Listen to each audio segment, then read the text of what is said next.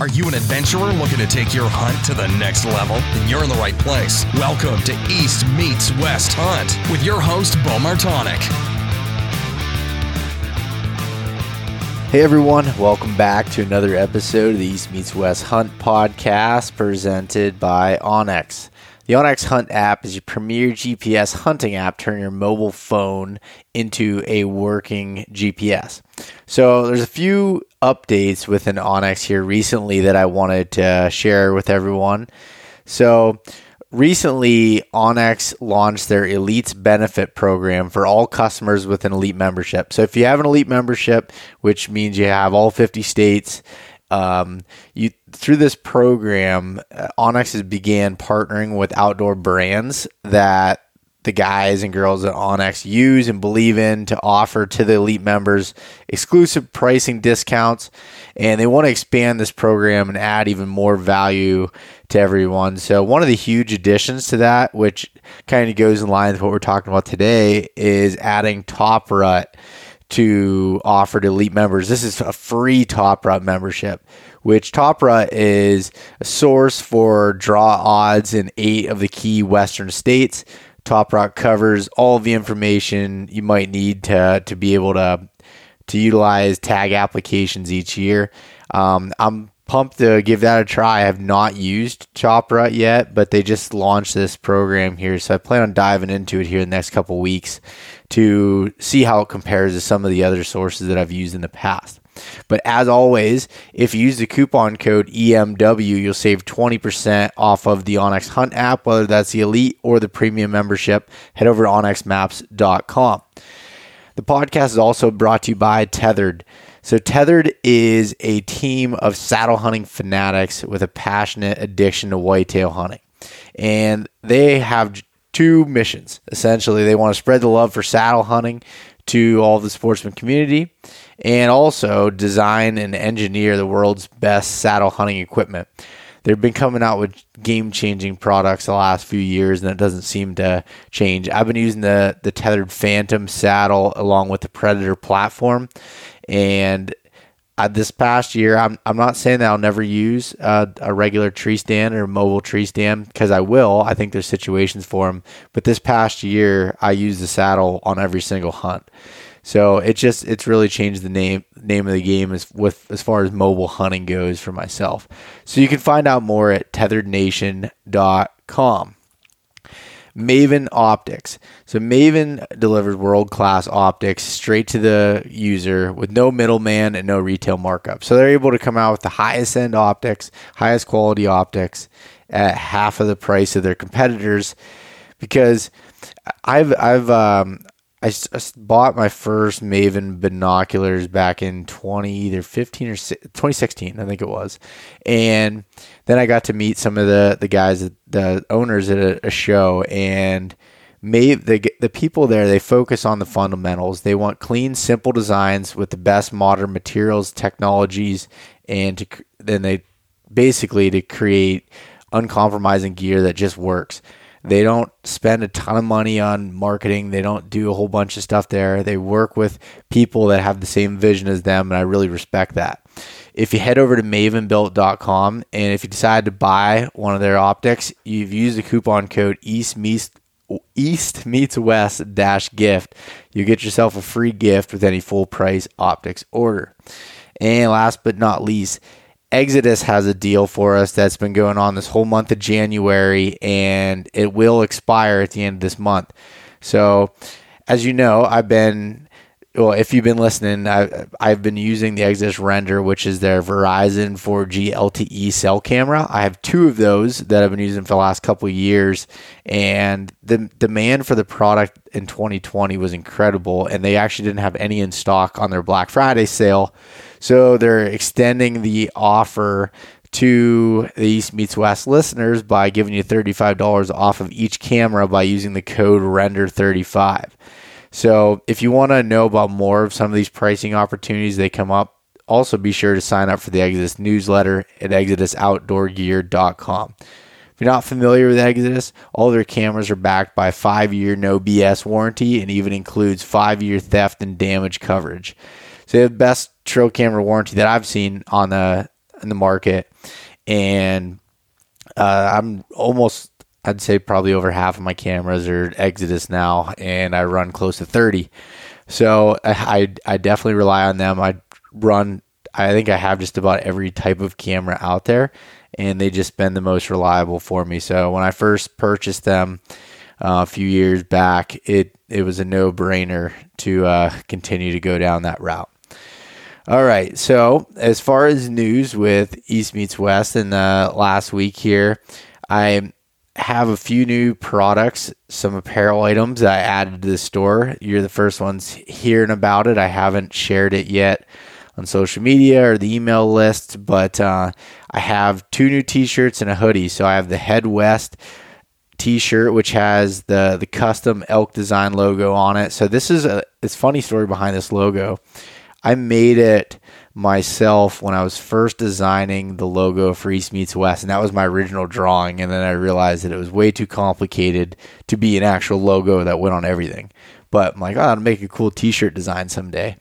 So I kept it, and now I now I just finally released it almost three years later to to be able to be out there. And then also I have the the Adventure logo T-shirt, which is just uh, a regular t-shirt but it's if you've had any of our other t-shirts in the past you know i like to use high quality have a little bit of stretch good fitting uh, t-shirts and this one has a vintage logo on it so not too much in your face nice you can wear out the dinner.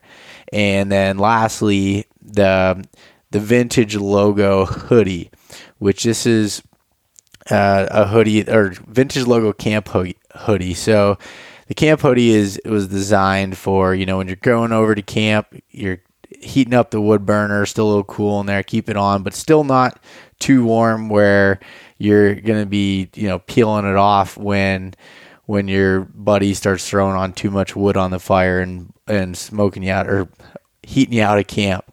So this hoodie is kind of a mid-weight cotton polyester blend uh, hoodie, and I have all those over on the website now. Those are shipping uh, right after the orders go in. Those those come directly from uh from the supplier. So as I've mentioned before, some of my products now, especially the t-shirts, trying to have directly shipped from the supplier, and and that helps out as far as being able to get it out to you quickly. But uh, if you ever have any issues with it or the product quality on anything is not up to your expectations, feel free to reach out to me as as it's very important to me to make sure that everyone's happy with what they got. And you can find that over at eastmeetswesthunt.com. All right, so today's episode uh, is all about Wyoming elk hunting. So I got the guys from Unguided Outdoors on, talk some stories, talk about their strategy. They've been, as you'll hear, they've been hunting the West now for quite a few years and just learning it, you know, coming from different states in the East and Midwest and the South and, and going out there. And I think it's pretty cool to hear this perspective from them. And so a, a, lot of really good information there. But before we got started, I wanted to give some general information about Wyoming so that can help you as the the draw application is almost due here. So February 1st is the deadline of 2021 for you to apply for Wyoming elk. So Wyoming doesn't have your typical over the counter options. You can't just go to Walmart and pick up a tag. You have to apply early on. And for their general hunts, they have, I think, over 50 different general hunt areas and have a very healthy population of elk with some decent trophy potential. So you can find some really good hunts. There's a reason why you see a lot of people, if you pay attention to YouTube, hunting elk in Wyoming and always seem to have some sort of success. So, license costs, we'll go over that first.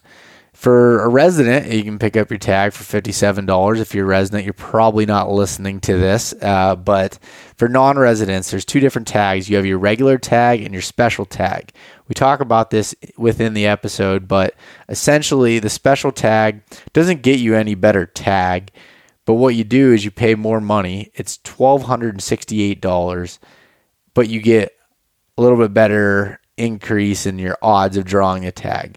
the regular tag is $692. So you're looking at an additional about $560, $570 to have increased odds.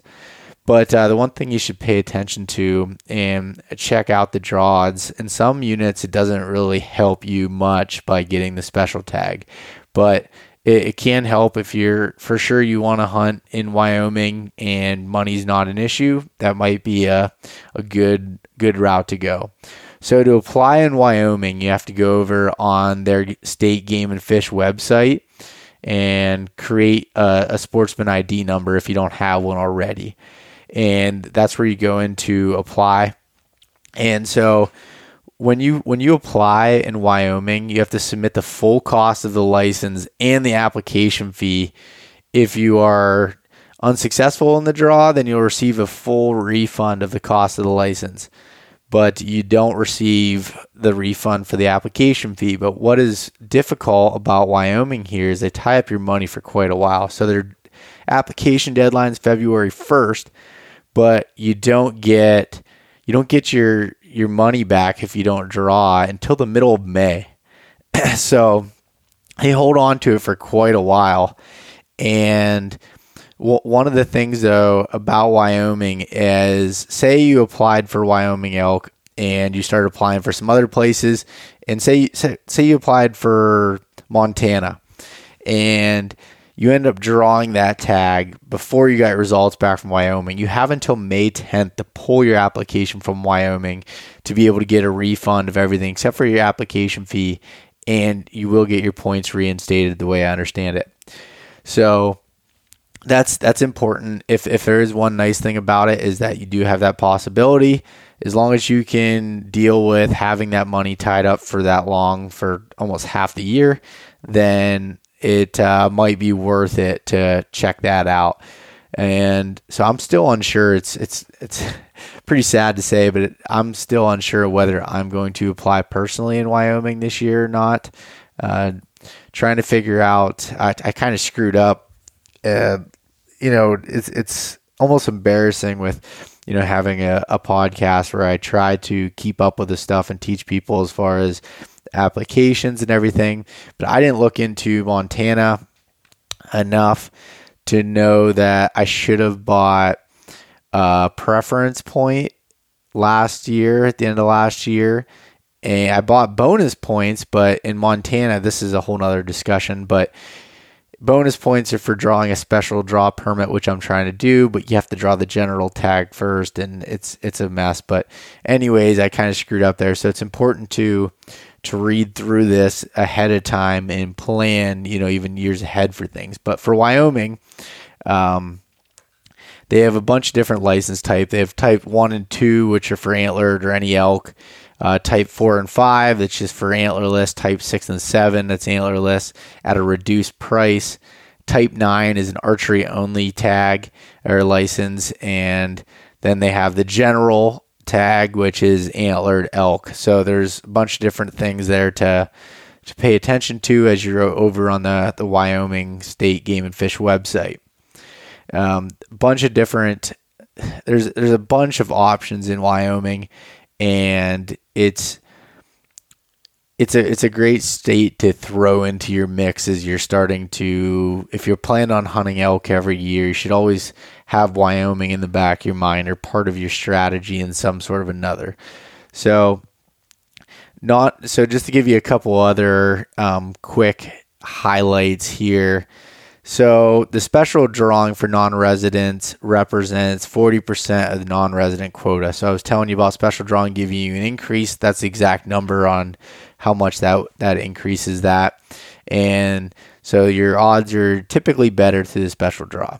75% of non resident tags are reserved for applicants with the most preference points, and 25% of the non resident tra- tags are drawn at random.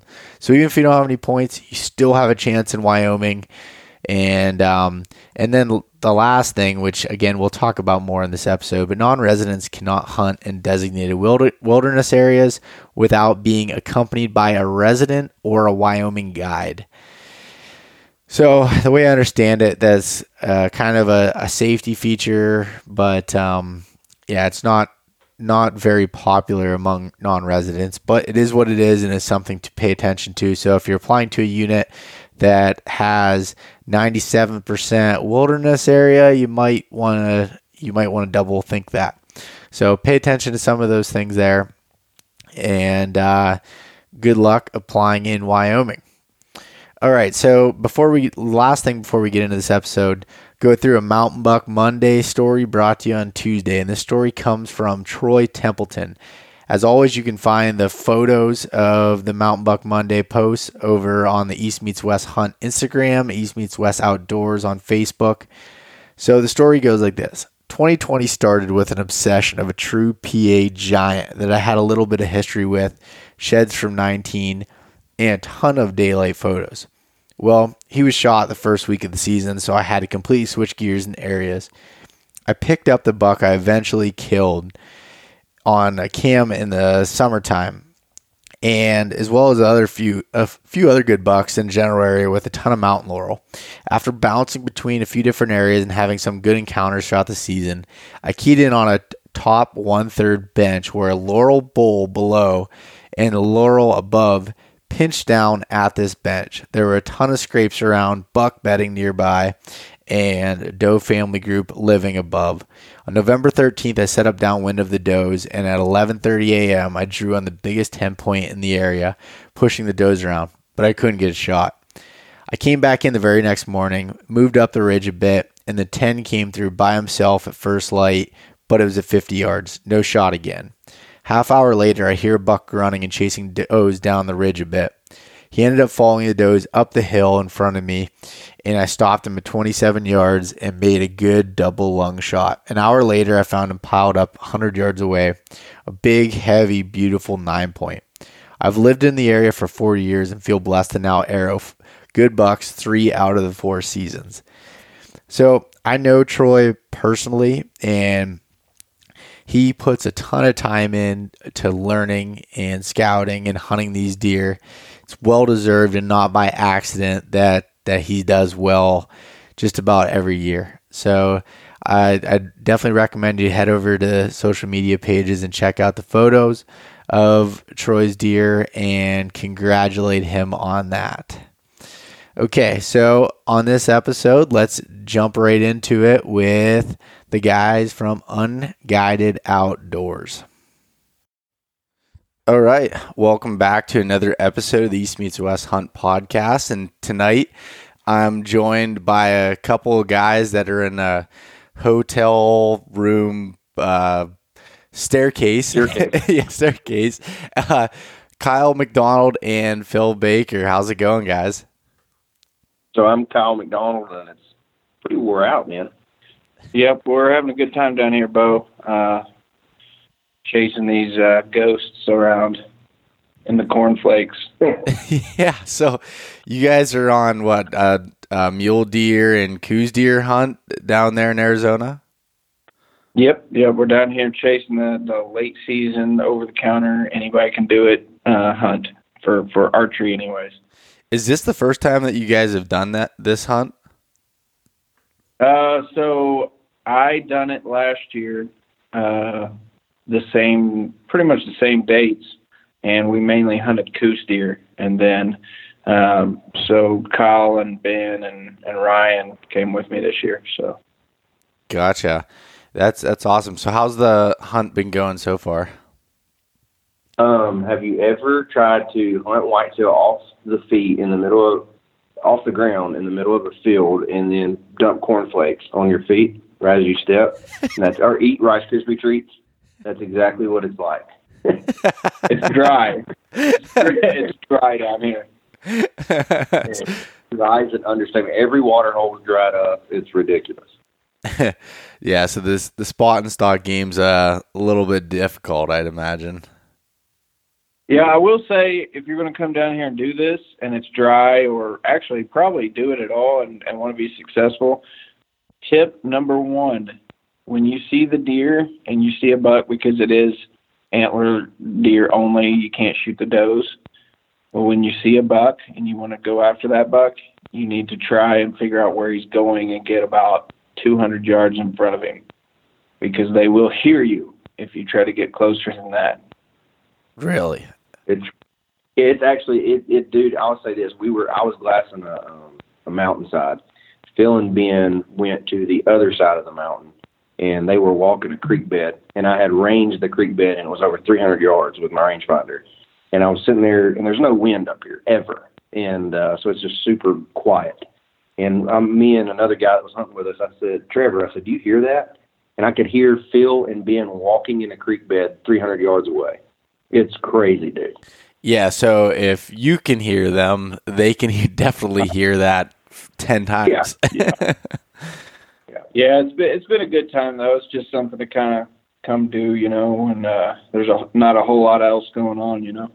Yeah. Yeah. No, that's I, I've been I've been wanting to do that hunt for a few years now. Before we started recording, I was telling you my dad my dad had drawn a New Mexico tag that was like really really difficult to draw. A buddy of his asked him to to do it, and uh, he had just put in, and it was like less than one percent chance, and he, he drew it, and it was at this time of year similar hunt to what you guys are doing in Arizona, um, but he he's had similar weather conditions that year, and said it was really difficult. But I've also talked to guys that have done that that Arizona hunt um, when conditions were better, and said it's a, an absolute blast. And I mean, there's there's nothing better, I guess, to me than taking um, you know time out of January in Pennsylvania uh, to to go out to to Arizona and get to hunt because there's not not a whole lot going on here at this time.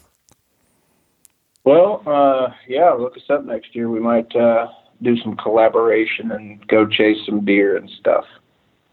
Yeah, that that's awesome. It uh, it it I mean, from the sounds of it, you guys were you guys have been seeing some pretty good ones too, though. Too.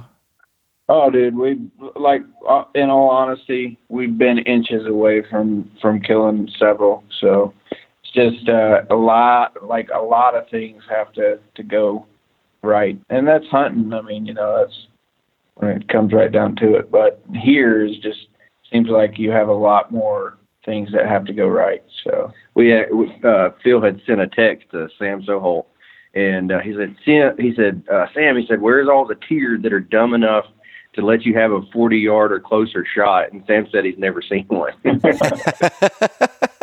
That's funny. and he's been doing this for what five, six, seven years or longer. Yeah, it's crazy, dude. So um, it's interesting to say the least. Yeah, that's awesome. Well, I hope in the next couple days here, you guys end up, you know, at least one of you is being able to punch a tag. If not, well, you guys, you got a crew there, don't you? Yeah, we've got how many tags? We got five tags. Yeah. So we've got five tags. Good thing about these tags, though, is if you buy them on for the January one season, you can hunt that tag for the over-the-counter seasons, uh, even into December 31st of the entire year. So next December, we'll be able to use these tags up until the 31st. Yeah, that's I forgot about that. That's awesome for Arizona, and that that kind of, that helps you, if I'm not mistaken, with being able to for the draw applications, right? Depending on how you when you buy your tag, you don't have to buy that again when you're applying. Yeah, so yeah, the main reason is obviously we're going to apply for points in Arizona for several species. So you obviously have to buy that license anyways, which is like 160 bucks. And so you're going to buy that anyways. So you might as well just come out here, grab a deer tag, and uh, maybe hunt once in January. And then if you don't, you know, tag out or something, you can come back in in December. So nice. That's cool. Well, I, I guess uh, I'd like to transition into you know, first hearing a, a background of you guys and, and what you started with Unguided Outdoors and just kind of your journey into Western hunting. So I don't know if uh, maybe if Kyle, if you want to start with your background, then we'll transition to Phil and kind of what you guys have created there. Yeah. Um, so really, our backgrounds are relatively really close to the same. Um, I my mom's family is from New Mexico, and all the way up until I was about 13. Um, I don't remember what year it was.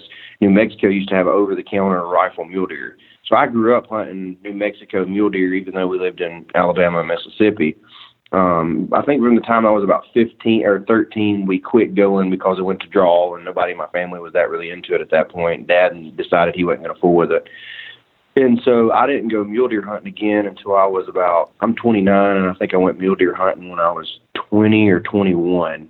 And then that same year, we went mule deer hunting, and I shot my first mule deer um, archery.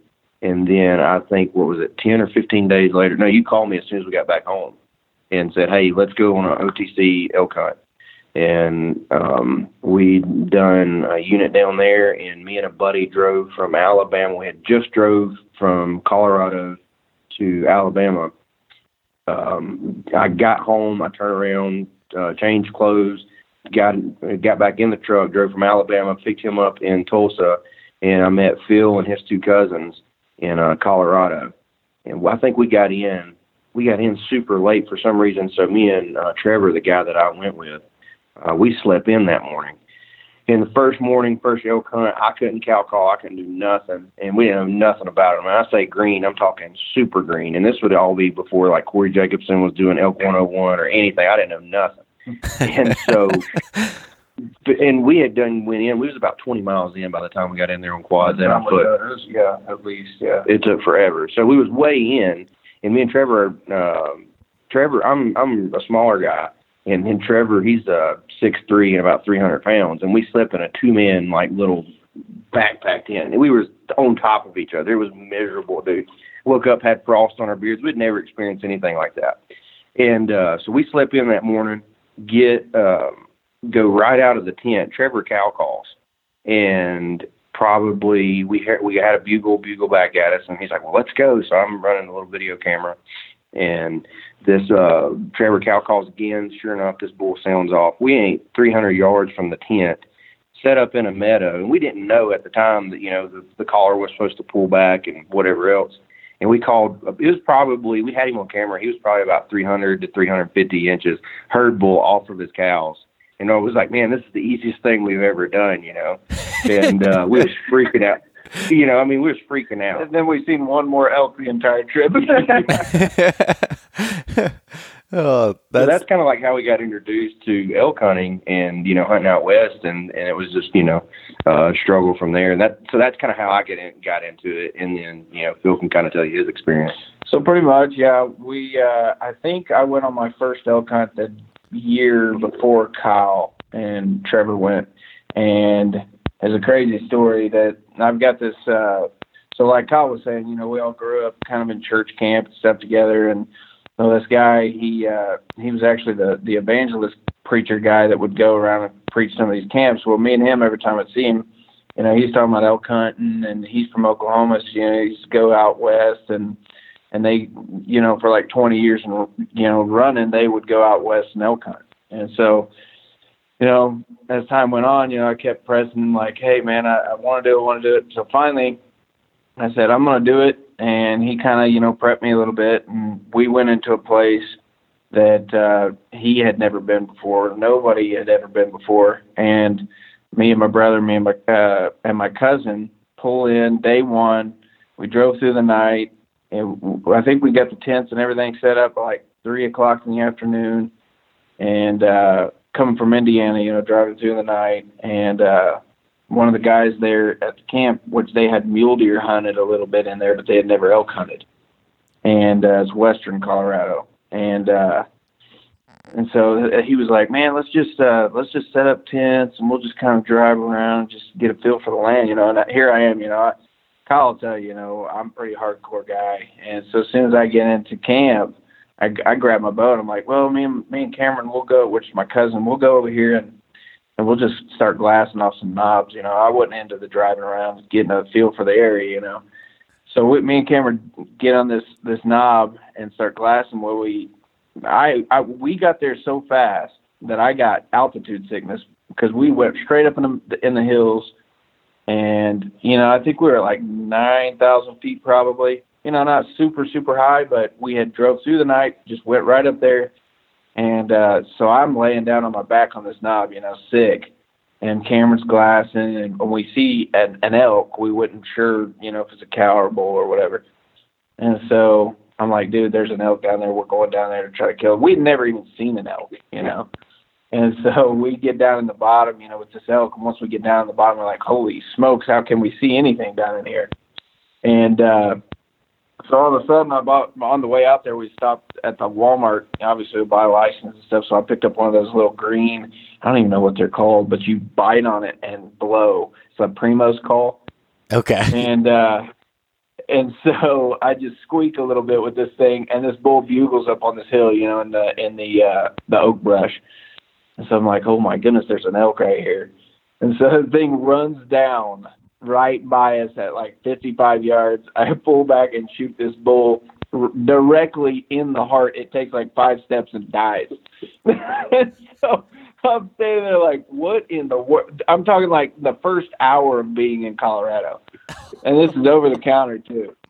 And so, dude, me, me and my cousin walk up to this, you know, for us, you know, we're from Indiana. We had never been out west. We are deer hunters. You know, we deer hunt a ton and uh but we had never seen an animal of this size you know laying there. And so man we walk up to it i'm like good god it's the size of a horse you know? And uh so that was my first elk hunt. And then after that you know we went with kyle the next year and then it just progressed into lots of research and and then uh and then playing some odd figures there in wyoming as we've been able to draw several years in a row so Oh man, you guys both had some incredible first experiences elk hunting. yeah, but then we had a whole bunch of suck afterwards. yeah, there were some bad days on that second year. Yeah, for sure. God. Hey, one thing that I that I noting here is you guys started going out there at you know a pretty young age. I know Kyle that you um, you know taken away from what you did, you know, when you were a, a, kid going out to New Mexico, but just when you guys started going elk hunting there, what you're both around 19, 20 years old? Yeah, right around that early 20s age. Phil, yep.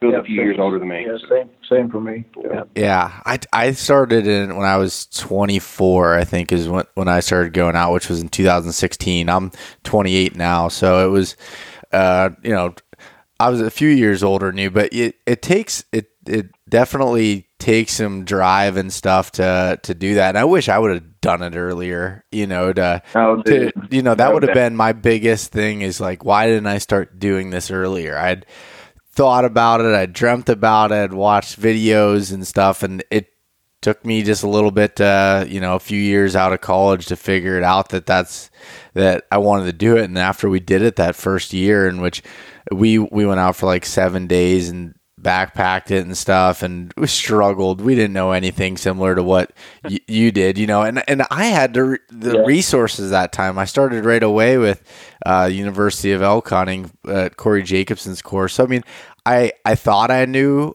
a lot but i didn't at the same time you know until you get that experience i think one of the things that that i tell people that are trying to get into it is just go and do it. I mean, that's your your you know, do as much research as you can and and get that information, put yourself in a good place, but at the same time, don't ever not go because you feel like you're not ready. You know, I don't know if you'll ever you'll ever be completely ready for your first trip. Yeah, that's good advice for sure. Yeah, and did you guys? I heard you say that you had um, filmed it. So did you start filming right from the beginning with it? No, so um, kind of going getting into that. Me and Ryan uh, and, a, and another buddy. He, in fact, Trevor's here with us. It's my wife's cousin. Um, all of us had kind of messed around with filming and photography, and Trevor he uh, he had gotten into. He was kind of sponsored there for a little while in bass fishing. He'd done a lot of like media content. He was he's the same age as us. Me, Ryan, and Trevor all the same age. Grew up together, whatever. And so we had like like me and Ryan had started a channel called Real Deal Productions and filmed a bunch of stuff off of a GoPro. And I think some of it's still on YouTube today. Um, and but we didn't really fool with like starting unguided until 2018. And it just so happened that uh, we were up on top of a mountain and shot a bull, and we was filming anyways. And then after shooting that bull, one of the guys was posting a uh, this Ben. That's who it was. Me and Ryan. I had filmed. See, I had filmed. Ryan was calling, and Ben was shot. And um, uh, we was like, man, we got to start a channel. And so uh, Ben sitting there uh, posting his photo, and he hashtagged unguided.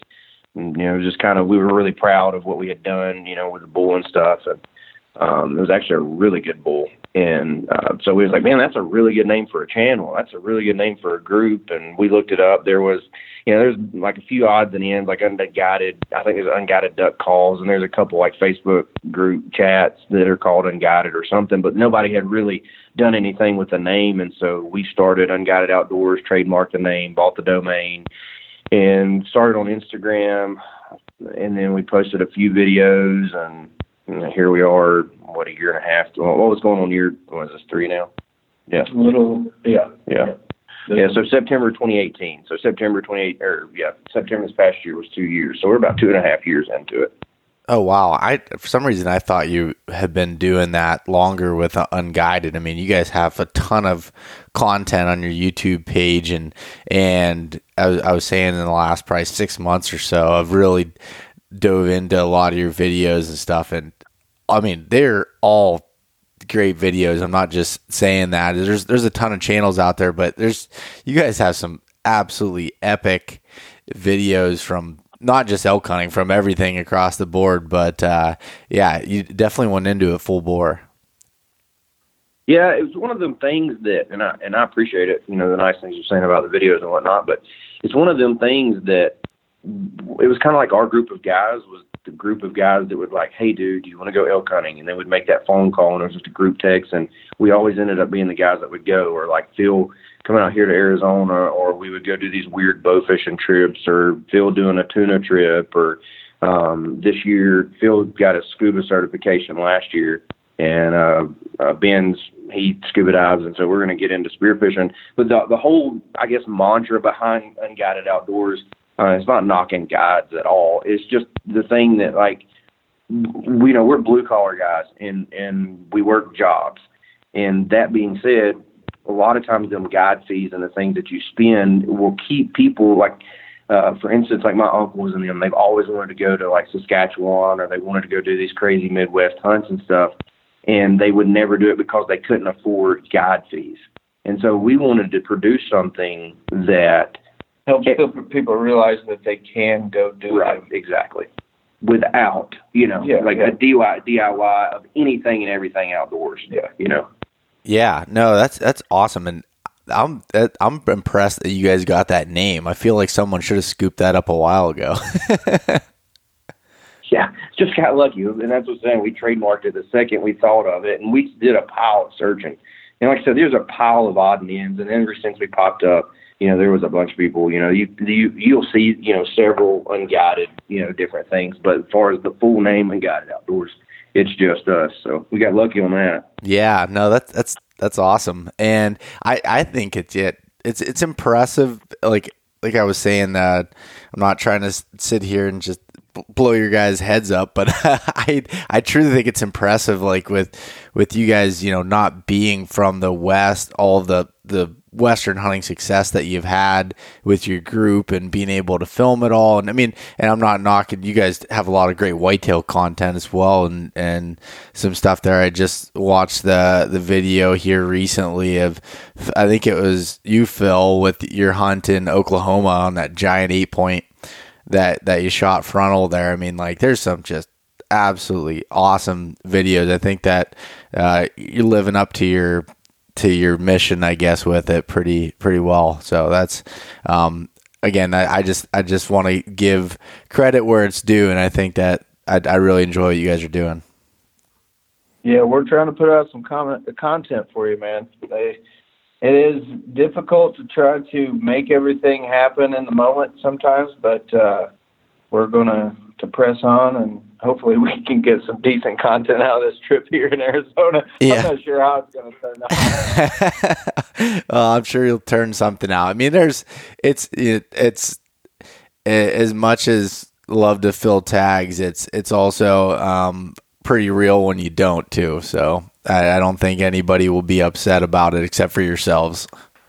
that's what that's what we tell each other every time we go on a trip. We're we're always like, hey, we have to have a good time because if we don't kill something, then that's the only thing worth something.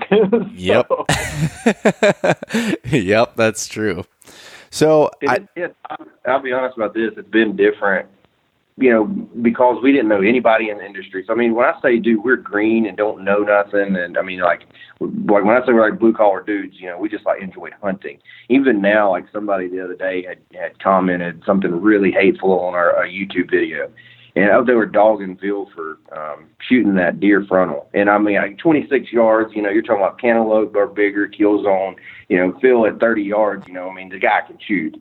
And uh, the guy was just dogging us. I'm talking about sending us down the road, and I'm like, man, you know, we're like normal dudes that enjoy hunting. Yeah, we're not robots. Yeah, we're not actors. Yeah. Yeah. And, and like if we if we get that shot and it's a, a buck and he's that confident and and you, you watch the video, you know, I mean, it was a it was a it was a very good shot. It's just it's crazy, like us, you know, trying to bite our tongues and act, you know, um, because that's not who we are. You know? Yeah, I mean, you you very well could watch one of our videos and hear something that is probably not normal, but we're literally the way we we're around each other and we're always cutting it up and and like you know in one of the elk videos, you know, we're we call each other idiots sometimes. You know, just that's just us.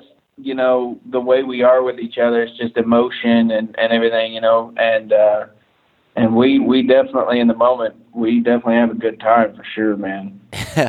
and you know, I I I know I personally appreciate that realism when it comes to it, and not just being, you know, it, it like that frontal shot. Um, you know, I I could see how people would get like for some reason worked up over. I shot a deer frontal a few years ago, and I got some criticism on the podcast with it. People even email me directly about it, and I'm like, you, you don't know the situation. You know, my dad says, you know, he goes, that's one of the most lethal shots that you know under 30 yards that you can take if you're confident and you shoot all the time and you you're prep for it. And it's not it's not for everybody, but if you if you feel yeah. confident in it how is that? I don't get how that's any less vital than anything else. You know, I mean, if you either you either get them or you don't. I mean, it's it's a pretty yeah. small window there.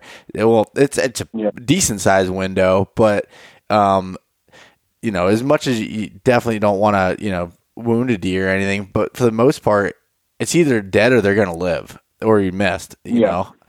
Well, you know, and then you've got you know people saying, "Hey, you know, he's I mean, yeah, I think you deer hunt quite a bit because I think I, you know, I'm pretty sure I follow you on Instagram. You're always running up in the mountains and and hunt those uh those whitetails. So you deer hunt enough to know when a deer comes in. He was that deer was curious to what we was. He he had heard something. He had got up and he was curious to to walk over there. Okay, take a couple steps, and then that deer was if he was turning, he was turning to run, and so you know you you've got people on there commenting, well, you know, you should have waited for him to turn broadside or or something. I didn't in the moment. It, like you said, you know, the moment is totally different for every person. And that deer come in, and I just instinctively drew back and shot him on where I knew that some, you know, could be vital. And you know, yeah, there's things that you would have to live with if it turned out, you know, uglier than what it did, but it turned out good. And uh, we've we've actually killed several. I'm pretty sure you've shot frontal shots. We've killed several animals, frontal elk, and uh, you know, it's it's definitely not something that that I would advise past, you know, where you're really comfortable on shooting. You know, I wouldn't advise it past 30 yards. Um, so you know, it's just man. I mean, everybody's different people just need to chill out and relax and uh, just enjoy the, the the video. That's what they need to do. Yeah, people get hung up on what ifs, man. It's the craziest. I never. Uh, me and Phil were talking, and I don't want to get on this big tangent, but this is you know a small conversation because it's a it's a warm uh, rabbit hole. But me and Phil was actually talking last night. He said, "Man, when when I when I get on a video and I comment, like I comment because I care." You know, he's like, but there are people like they like set down to just you know just rip you a new one over something that's a what if that never even happened. It is the craziest thing that you know. I just didn't. We never seen that side before until we started a YouTube channel. You know. Yeah, and and the thing is, like, they're always the loudest. The ones that you know, there's there's for every one person that says something negative, you know, there's a thousand that think positively of it. They just might not always comment or share, you know that Exactly. stuff. You know, think about like reviews on things. Most of the time, people are just going on there to bitch about something. You know, they're not because they're mad. You know, about something Yeah. rather than you know, say say I bought something off of Amazon that worked out and stuff for me. The the chances of me actually going on there and reviewing them are pretty slim.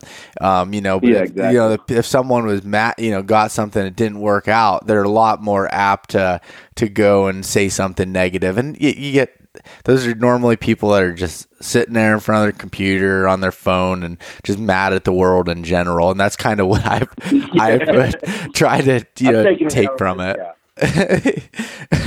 you know that's it that's what i've tried to take from it and it, you know it is what it is it's I, I guess that comes with putting your, yourself out in public a little bit it's been something i've been trying I, I still struggle with sometimes i'll get you know you know kind of worked up about a comment or something that comes out and i have to talk to myself like listen they're it, you know if they, if they don't want to check out your stuff then they don't need to so just move along Yeah, exactly.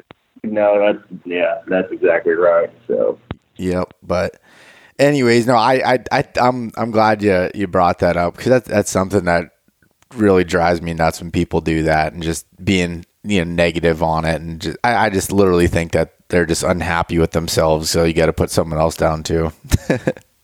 Um, oh yeah, yeah for sure. You know, I mean, they're not out there filming or you know shooting big eight points on public land, or they're probably upset with something they did. You know, I mean, if you if if you the way that I see it, and I don't you know want this to come across arrogant, but the way that I see it, if the if the shot was fatal, regardless of if I agree with it or not, I've seen them dudes that'll take.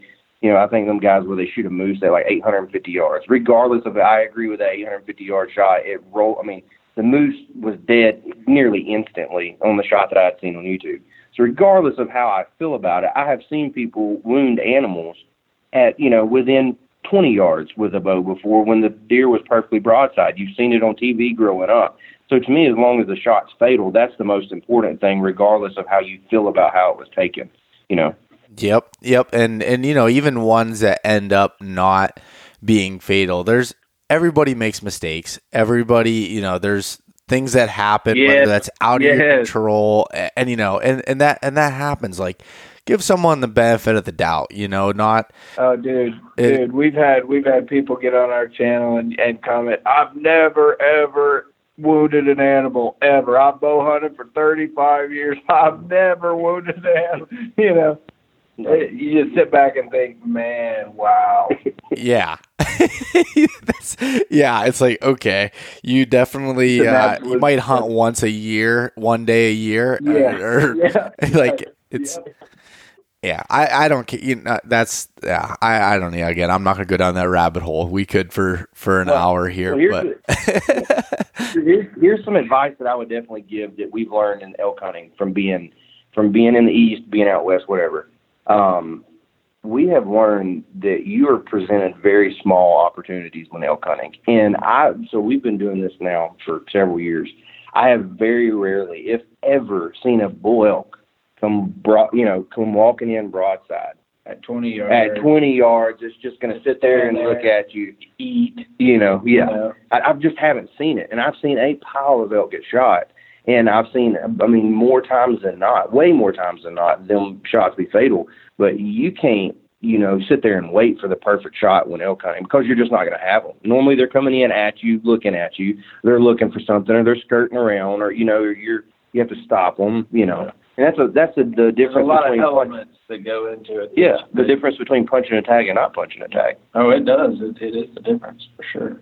Yeah, I mean, shooters shoot, and and when you have those opportunities, like you're saying, I mean, I've I, I'm by no means anywhere near an expert elk hunter, but I just from my experience of of hunting them over the you know for four years there. I mean, I I didn't fill my first tag until my fourth year, which I was I was presented with a pretty good shot. It was wide open broadside at 60 yards. And but other than that, I had I after I started this podcast and talking to people like Corey Jacobsen and ones that are consistently successful, you know, I was sharing with him some of my experiences that I had the years leading up to it where I was at full draw at 20 yards and I'm like, yeah, there well there was this was going on in these situations. There was only a small window here. I didn't have the exact range, and I'm I, I learned pretty quickly that you you got to make the the most of your opportunities because there's never a perfect scenario with it.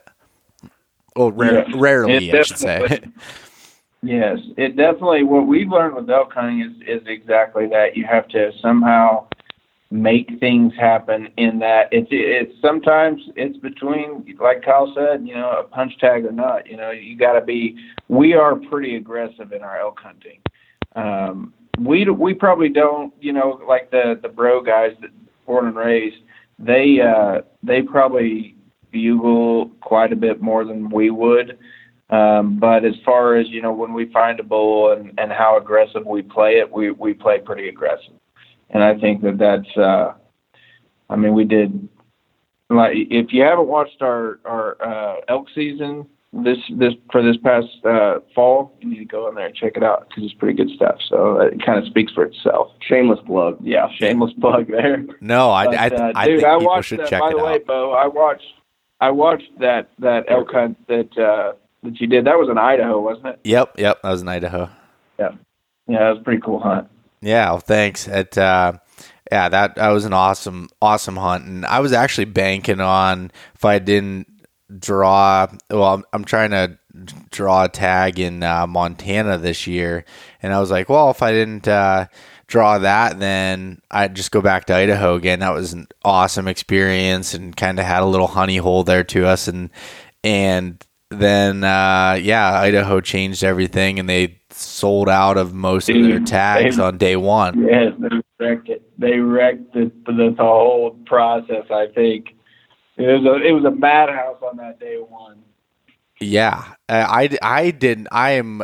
I, I guess I should say that I was not prepared at all for that to happen. Like I didn't even, uh, you know, assume that. Apparently, everyone else thought it was going to happen because everybody I will tell on. you this.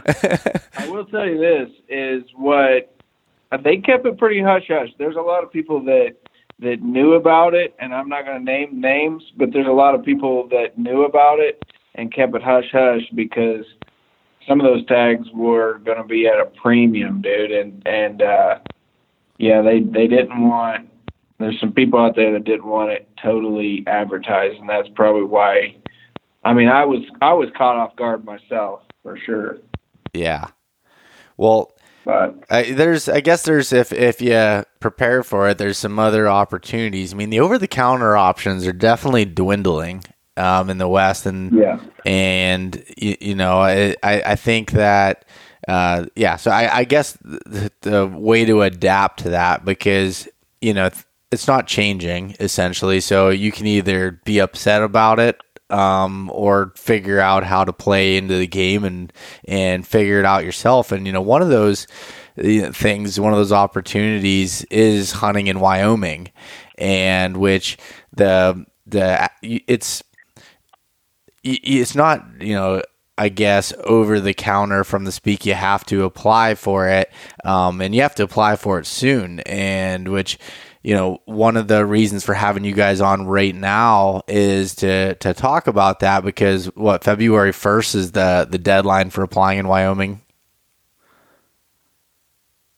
if I'm if I, Uh, I'm thinking yeah, so Yeah, the the deadline I think is January. Yeah, it's the end of the month for the wild. Well, for for elk. yeah Now their deer, their deer and and other things are, uh, I think, in May. But Yeah, for for elk though, it is yeah the end of the month, and Yeah. But so I'd like to, you know, I, if if I'm not mistaken, your guys' YouTube channel that you're talking about with some of these hunts, there was uh, some of them took place in Wyoming. Is that correct? yeah, so all our all our elk hunts this year was in Wyoming, and I I, I think the only elk hunts on our channel uh, is New Mexico. The only other states. uh, Okay. is New Mexico, and then there's some other Wyoming stuff for, from like three years ago. And so, yeah, the uh, what what you want to know about the Wyoming deal? So I guess I guess going into it here, you know what? What how does Wyoming fit into your like application strategy? I don't know if you guys are applying in a bunch of states or if you're that's kind of what you know your bread and butter that you're focusing on. How how does that play into to what you guys are looking at for the year? So Wyoming is uh, probably we try to prioritize because obviously we've we know where we go and hunt in Wyoming, it's general units. So they're more or less over the counter units because the residents in Wyoming, they can go, you know, to Walmart and buy a tag and hunt the same units that we would hunt, but we have to apply for them. And so those general tags, you know, the, the, those are because of the draw process, and there's obviously not a ton of residents in Wyoming. It makes it makes for pretty good elk hunting. And you know, you probably watched you know some Corey stuff with Elk 101. You know, going they've hunted you know several different units there in Wyoming, and they normally do really well. Born and raised, been to Wyoming. You know, so some of the, I mean, it's hard to it's hard to ignore Wyoming. Is my point and so we kind of try to prioritize it if we can make it happen. You know, um, the draw is getting worse.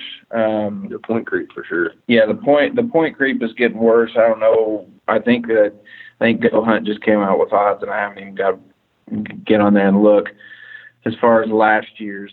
Um, but they're, I guess I can say this. Might as well say it. So the way we we use the uh, the you know the draw odds to our favor is Wyoming is one of the only states that shares. So if you apply as a party, they uh, round the, the points out and even them out between whoever's in that party. So you could have a guy, say if you have a party of three, you could have a guy with five points, and the other guys could have one point or zero points, and those five points would be divided you know, between all of all three people. And so we just try to play the odds of, hey, you know, we've got to prioritize Wyoming, because it's such a good state to draw. Um, in most of those general units, that you have to kind of, you know, prioritize that over most everything else. It's one of the first draws. Now they have changed. Uh, Wyoming, as of last year, they changed it to where the results don't come back until was it June? Yeah, it's after everything else. Yes, it's it's after Colorado's re- results. It's after New Mexico's results. It's after I think most everyone. Um, and so used to you would be able to find apply in Wyoming and find out if you draw. If you didn't draw, you could move on to these other states.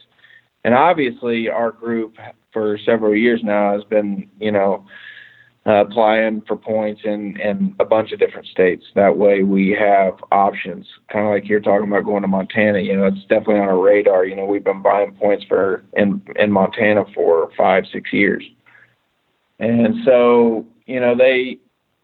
My advice for Wyoming would be try to figure out the system. Try to maybe make a couple trips to Wyoming. They do. Wyoming does have a few there's normally a few leftover elk tags um, after the draw is up. Some of those are. Sometimes you'll find a hidden gem, but some of those, you know, uh, leftovers that are in there, you know, year after year after year is kind of hard to get into, you know, as we far as access. What, me and Ryan got was it unit seven? Unit seven, yeah, they have uh, some cow tags. Yeah, that's easy to get. Yeah, those are pretty easy. Um, but I gotcha. And and you know, with with that um, being said, you know, it's um, the, with they're not getting the results back all the way until June or whenever it is. That that makes it kind of difficult when you're fitting it into your your plan. Can you get refunded? Say if you drew New Mexico, a good unit that you would like, um, you know, better, and then you end up drawing Wyoming. Can you turn that tag back in? Yes, you can. Yep. Okay. But would you? No. Uh, well, I mean, it depends. It depends. It depends. no. It depends. But you can. Yeah. The question is, yeah, you can turn the tag back in. It depends. Yeah, like Kyle saying, you know, if you want to, you know, several of us this year, yeah, we'll be applying like we always do with, in New Mexico for trophy units. And then I think we're going to, a couple of us try to get back into Wyoming. We've got a lot of logistic plans for, for 2021. It's going to be a killer year, sounds like. So, um, but yeah, it definitely can turn it back in because, you know, like you're saying, you know, if you're going to try to, you know, plan out your year, then Wyoming definitely made that a little more difficult for everyone. Yeah. And and one thing to note is non-residents if you're going unguided that you can't hunt wilderness areas. And no. you know that's definitely something that that comes into to play when you're doing your you know e scouting or kind of looking at units. If i'm not sure if there's any of them that you know are completely wilderness areas but obviously it's not somewhere you want to apply if you're if you're trying to do it diy yeah. Yeah they definitely some of those wilderness areas especially up like the northwest corner around like yellowstone and stuff some of that is because you know with the with the bears and things you know they want people in there that kind of know if you're going in that deep, kind of know what they're doing, you know. And uh, but I mean, honestly, there's a lot of country. If you draw a, a general tag in Wyoming, there's a lot of country that that you can hunt that's really good elk hunting that you would never have to uh, to worry about the the wilderness deal. Gotcha. I mean, I'm, I'm, I am, at, you know, every year I, I leave a survey hoping that, that Wyoming changes that just because it opens up more land to to access for non-residents because I am a non-resident. Uh, residents probably feel a little different, but uh, yeah, yeah, and and maybe maybe if this if this is any way um, kind of implies onto where you guys are at, then you don't have to answer it. But uh, do you, have you had to deal with bears or anything, or how do you deal with that as far as in in your mind and just kind of precautions with it? we we got asked this question. Uh, what was it on Instagram or someone had wrote us and asked us. I can't remember where it was. Uh, it was on Instagram. We done that question deal. They asked us how would you deal with bears. You know, so like for us, um, just for instance, like we do a lot of bow fishing like South Louisiana, uh, and there's a lot of stuff out there that can go wrong. So you just have to pay attention. So um, you know, being some Eastern guys, we just treat that stuff uh, with with caution um, we hunted a, a, a really deep unit in New Mexico that was really rough um, in 2019. That I, I think you just want to treat everything with caution. Pay attention to what you're doing. Carry bear spray. Um, you know that's really all that you can do. Yeah. That that's I, I would just say that like pay attention. You know, don't if you're if you're sitting there, you know, cleaning a carcass or whatever it is that you're doing, have somebody, you know, that's that's paying attention while you're elbow deep in guts, you know, or whatever it is. Uh, it just it's really really anything. Proceed with caution, carry bear spray, and uh, I've said it ten times, but pay attention to what's going on, and and you'll be fine. You know. Yeah. Yeah. No, I. Yeah. The only the only the only. I mean, I'll, I'll say this: the only place that we have have had to really deal with the Grizzlies is Idaho. We went on a uh, a spring bear trip this past spring there in like northern Idaho, like in the Panhandle. And so, you know, we would carry spray and uh and I think we carried like a 12 gauge shotgun, just one guy. But um, you know, as far as Wyoming, we haven't really hunted units with with the grizzly, especially up in the northwest corner. So yeah, yeah, that that that makes sense. I mean, eh, I know like when we were in Alaska, it was different because everything was pretty open. You can see a ways. So like when we had our caribou down, we just kind of made it a rule that no, we weren't gonna. Not one person was gonna carry meat while the other one was cutting up. Like we'd stay together and just you know use like you said use common sense use caution with it and and try to take the necessary precautions but at the same time anybody that's um you know really afraid of bears i guess you should you either gotta come to you know be honest with yourself you gotta come to to you know grips with that's what you're going to be dealing with or hunt somewhere hunt a different area that doesn't have them which there's quite a few maps out there that show the the grizzly ranges and everything else but Yeah, yeah. I mean, I think it's definitely overthought. I think that you know uh, it's a lot safer than than some people probably think. Uh, you you just definitely don't want to be ignorant, you know, and and uh, Flail and do and flail around and, and do things that you you should you know. I mean, common sense really, and uh, you know, and just pay attention. You know, some of those units up in the in the corner there in Wyoming, they definitely are some some units that you definitely want to pay attention when you're when you're out there if you, if that's what you're going to go and do and and all that. But um, we definitely haven't. Not that we we won't. I would say sometime we eventually will end up in there somewhere, but uh, Yeah. we, ha- we haven't yet. So All right. Well, let's let's. I'd like to get into a little bit of talking about your last year that you had spent in Wyoming, or really any experience. If if if you have any stories that you know stand out to you about hunting in Wyoming, um, you know any stories that might ended in success, ones that you learned from that maybe you didn't, you know, kind of if you would dive into uh, a story or two of, you know, specifically hunting in Wyoming and how the day went, kind of just going through the nitty gritty details of that hunt.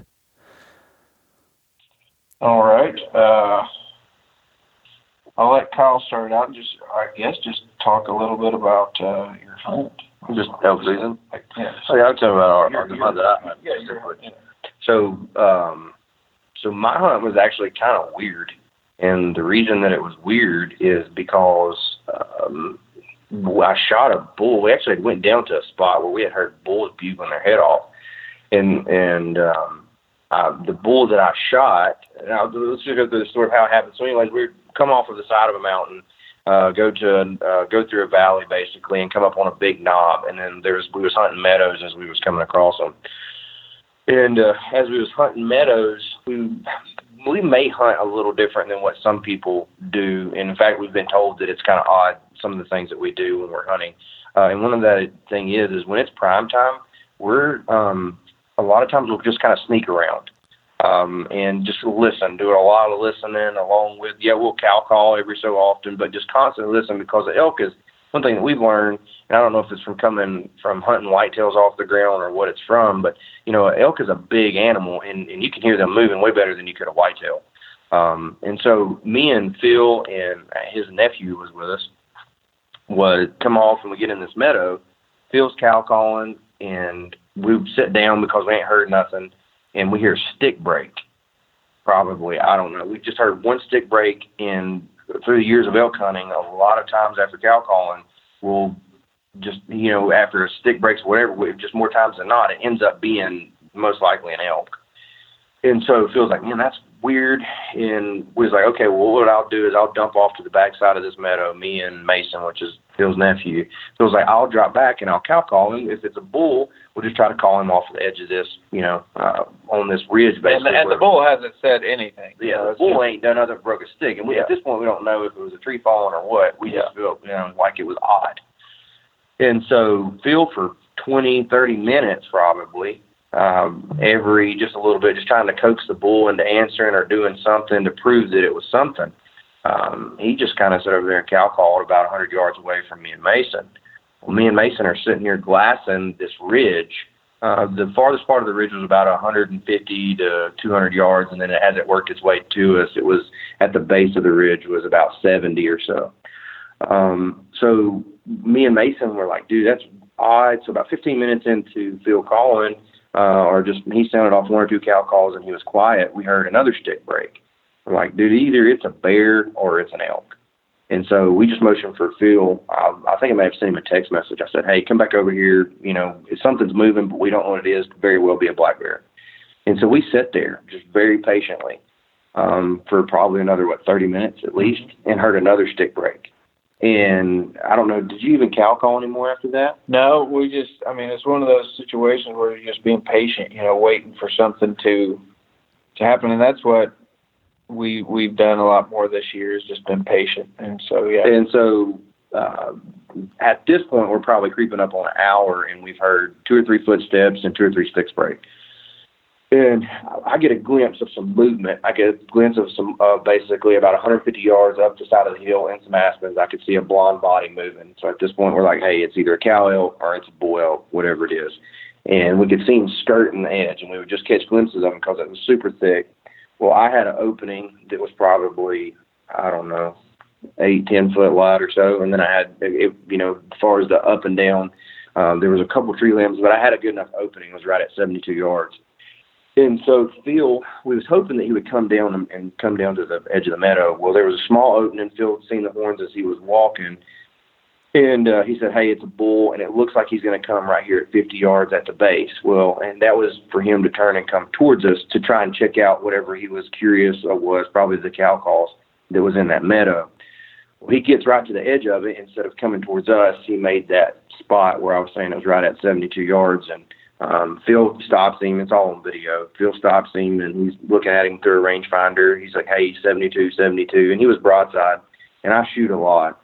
Um, I felt very comfortable with that shot, and I ended up shooting him. He double lunged and died in about 40 yards.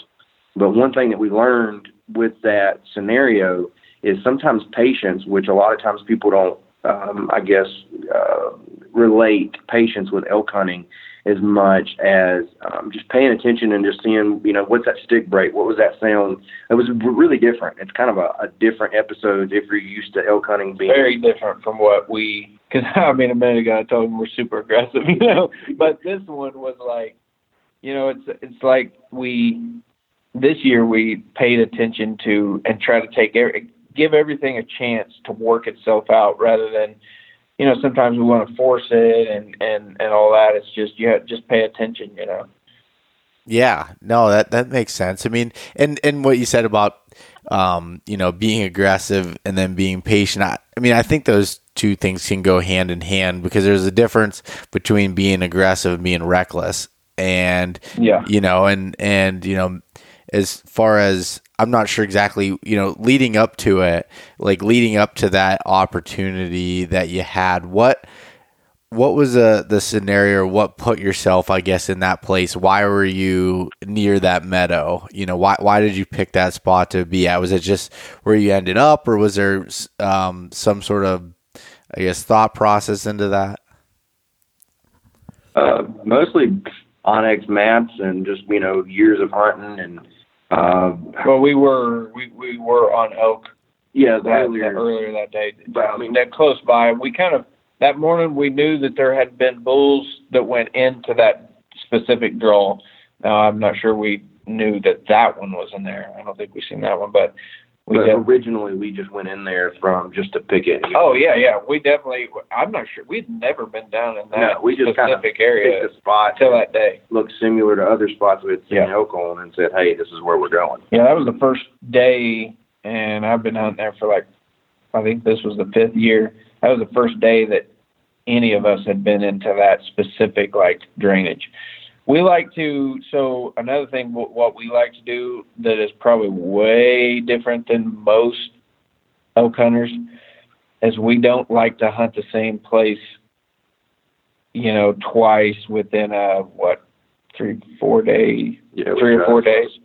And sometimes i'm not sure i mean sometimes we don't hunt the same place more than once. When i say place i'm talking about you know, this is okay. So, so our elk hunt this year was not a spike camp. It's not hiking in and, and camping off your back. This is a base camp style. We're using trucks and, uh, I mean, sometimes four wheelers to, to access. And so these, these spots, when I say different spots, I'm talking about, you know, different drainages, different, you know, some places will be 30 minutes from another place, sometimes even more than that, yeah. 45 minutes to an hour. And so, you know, yeah, I think what it does is, you know, if you keep pressuring elk, um, from I'm not a professional elk hunter, I guess, but um, when you pressure elk over and over and over again, elk are different. You know, the, a deer, like a whitetail or something, you, you can pressure them and they might go um, a quarter mile away, or they might hunker into the thick stuff. But a, a, an elk will go two or three drainages and completely out of your lives feels like sometimes because you know it's nothing for an elk they've got long legs I've seen an elk cover some serious ground. I'm talking serious ground. And so when you pressure those elk, they'll go out of that drainage and they won't come back for five days. And so, you know, you just want to be careful on how much you pressure these places. And when we go into bow hunt, we are I mean, you're crazy to think that you don't pressure these animals because they're smart. They're they use the wind to their favor, just like we try to use it to ours. And so, you know, pressure is the biggest thing. We have to pressure them pretty hard to try to be successful with archery equipment. And so, once you do that, we like to change it up. Hey, let's go hunt this over here. This looks pretty good. You know, sometimes we'll get into a, a drainage that literally it'd be hard pressed to find a pile of poop, you know. And uh, but I think it just works out, you know, better doing that than saying putting all your eggs in one basket. Saying I'm just going to stay right here in this drainage, and if the elk will eventually come back. They probably will eventually, um, but you know, keep that in mind. You know, you don't have to hunt the same exact place, you know, twice. Just try to figure out with your mapping system onX, you know, how to access you know, into places, and and I think it'll work out good. Yeah, I mean, I, I think there was a couple things there that stood out to me, and, and one of them was that you're you're trying to find places that are similar to where you've found elk in the past, or like you know, looking for similar type. Uh, uh, I'm taking your words and twisting them a little bit here, so correct me if I'm wrong. But you're looking at like the map and typical type areas, whether that might be terrain features or what things look like. You know, you're trying to f- that you found elk in the past and trying to find multiple places that have that similar type of of stuff. So you have those other options. Is is that accurate, or am I taking your words and twisting them a little bit? No, for sure. I mean, that's pretty much spot on. You want to, you know, the if you use onX or any kind of Google Maps or you know where you're looking at terrain features and saddles and and benches and and things like that. Yeah, you definitely the places that you hunt, you start figuring, okay, this is what this looks like from a a satellite view, and then you try to target those same places. You know, elk are, I mean, in general, elk, you know, do the same thing. I mean, in general, elk go up in the mornings and they come down in the evenings. I mean, that's in in general, that's you can almost bank on it. You know, and the, at nighttime they like to move down, and in the mornings they'll start moving up and bedding. And uh, and so you just got to figure out, hey, how are these elk moving through these saddles and bedding on these benches and and things like that. Uh, so yeah, I mean that's pretty much spot on. Yeah. And and one of the other things that you were talking about, you know, being mobile from you know, being able to come back to the truck and move if you, you need to. That was something that it it took me three years of hunting elk before I tried the I you know I'd read everywhere that you needed to backpack into these areas and do all this stuff and and and you know I I had I you know I I didn't realize the time but I was putting pressure on by hunting these you know, spots over and over again. You know, I'd get into elk like crazy one day, and maybe something would happen where I spooked them, and I'd continue to hunt these areas thinking that you know they were just going to magically show back up. But obviously, they're they're um, very they're a lot smarter than I was, and they also like to. Um, they can cover ground in a ridiculous amount of time for what it takes me to try to climb up the, the mountains and go from one place to another. They can do in just so much faster. And when you know, there's I mean, there's other people that are you know doing this as far as like you know mainstream guys. Like Corey does a lot of truck camping and moving around. And and I when I started doing that in Idaho, it was well I killed my mine on day one, so for me specifically it wasn't, but with I, I got lucky, but you know when I was helping my buddies and we were hunting, we were able to even though sometimes it created more work as far as maybe having to get up earlier to, to, hike into an area to check it out. But coming back to that vehicle made you so much more mobile. You didn't feel like you were locked down to an area because, you know, whether you you want to believe it or not, you know, when you backpack into an area, you're kind of you're kind of set there a little bit. You know, you or at least it takes a lot more work to to get out and to move to somewhere. You're more apt to be like, yeah, I'm to try this, you know, for a few more days. Where being able to bounce around, you know, utilizing a vehicle or whatever that might be is is I don't know. That's kind of something that that I at least when it comes like the over the counter units and things that get a lot of pressure, I think that you can't go wrong with that.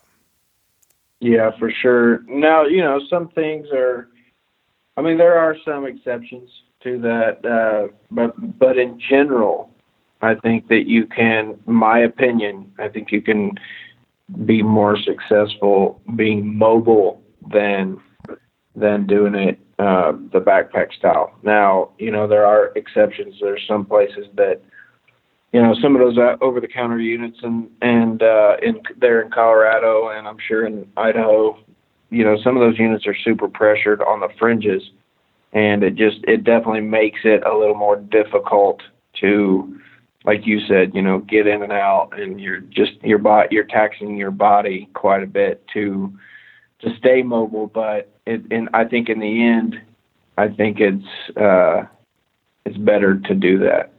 Yeah, yeah, and and and yeah, I I think I think you guys have given some you know real world examples. I mean, you know, it's you guys don't hunt elk for a living. This is something that you enjoy doing. Sounds like you you know again like you said earlier, blue collar guys going out and just trying to make it happen. And and I, I think you know these these examples are just are super helpful and and just to, to be able to I don't know learn from that and and everyone you know there's benefits to every different style of you know backpack hunting base camp truck camp and there's benefits and there's you know downfalls to all of those different styles I guess you'll you know when you go out and and do it, you'll you'll kind of figure out your own style and uh, you know as you go along. Oh yeah, for sure, for sure. But well, I, I do want to be um, respectful to your guys' time with. Um, I know you guys are on a hunt and everything, but is there anything else that you think of um, that would be beneficial or things you kind of want to leave the listeners with when it comes to? Uh, anything even general uh, elk hunting you know something that you'd say if you if you could give you know a few lines that you want to leave everybody with when it comes general elk hunting or specific to wyoming feel free to to shoot that information out there. So i'll kind of interject here with uh, something i said. I, I, had another interview on a uh, podcast and the guy kind of asked a similar question and I answered it with, in order to be successful, you have to suck first. And what I mean by that is, is like things are not always going to go good. And uh, it's one of the things that I've learned. In fact, all of us have. Uh, that if you're going to do a 10 day elk hunt or whatever it is, there's going to come a time frame where you're going to have to make up your mind mentally that regardless of what's going on, that you're going to get out of bed no matter what. And like we hunted what like 18 days this past year. We walked a pile of miles. We packed out uh, just in bow season, I think we packed out because we helped other people, not just in our group, but other groups uh, that we were camped close to. Uh, we helped them uh, tag out after we had tagged out. So we packed out like 10 or 12. I think you were on what, 12 pack outs? Mm-hmm. I missed a couple. And so you're going to get to a point where you're going to want to quit. And if you, for me, it's normally around day eight to 10. I don't miss my family and stuff. Once I get past that, two to, you know, those two to three days there, normally I'm fine. And um, once you can get through that, then you'll just kind of like, hey, I'm here and this is what I need to do. So no matter how hardcore you are, um, or even if you've never done it before, you're the greatest whitetail hunter and you want to elk hunt, you're going to get to a phase where you're going to have to make up your mind no matter what. And if you'll do that, most likely your your odds of success are going to increase substantially. And I've got something uh, following that up as far as like the Wyoming, going back to the Wyoming, you're I think you're trying to get some information out there with this podcast. Um, so my advice would be obviously do your research and figure out you know what season you want to go and figure out you know like Wyoming Game and Fish they put all the results out there on what units you know uh, draws uh, rates and success rates and draw odds and then you've obviously got uh, uh, if you've never heard of Go Hunt, you know that might be a, a good tool for you to get on there, and and uh, you can check all those things pretty, you know, it's pretty user friendly on their website. Um, and then, yeah, just figure out what you know what time of year you want to hunt. That's going to obviously play a, a a factor in when you apply and what tags you're applying for.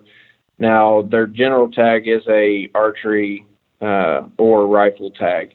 And so, you know, you can go in, in archery season, and then if you don't get something, then go back in October. I think their season is like the 15th or something around the 15th, and uh, and then go for a couple days in rifle season, you know, or just go in rifle season, or just go in bow season. But um, yeah, just get on there and check it out. Um, if you, you you can't go hunt if you don't apply, and uh, you know that's that's really the deal. And and you know there are some leftover tags, but just do your research, figure out you know draw odds and things like that.